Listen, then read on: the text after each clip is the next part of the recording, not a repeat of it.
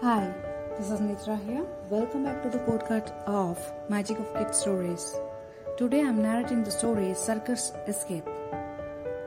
Let's begin the story. Brandon was excited. He was watching a circus for the first time.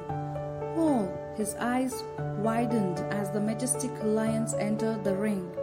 Look, Brandon, said Mom, pointing to the clowns. Everyone laughed at their funny act and silly jokes.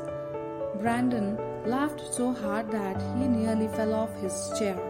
Suddenly, there was a loud trumpeting noise, and out came three swaying elephants.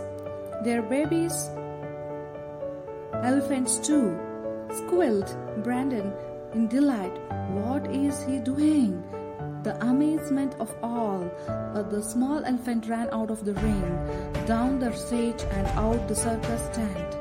Minnie, come back, shouted the elephant trainer. But Minnie was too excited. She ran into the supermarket, causing a panic among the shoppers. She helped herself to a heap of buns and banana.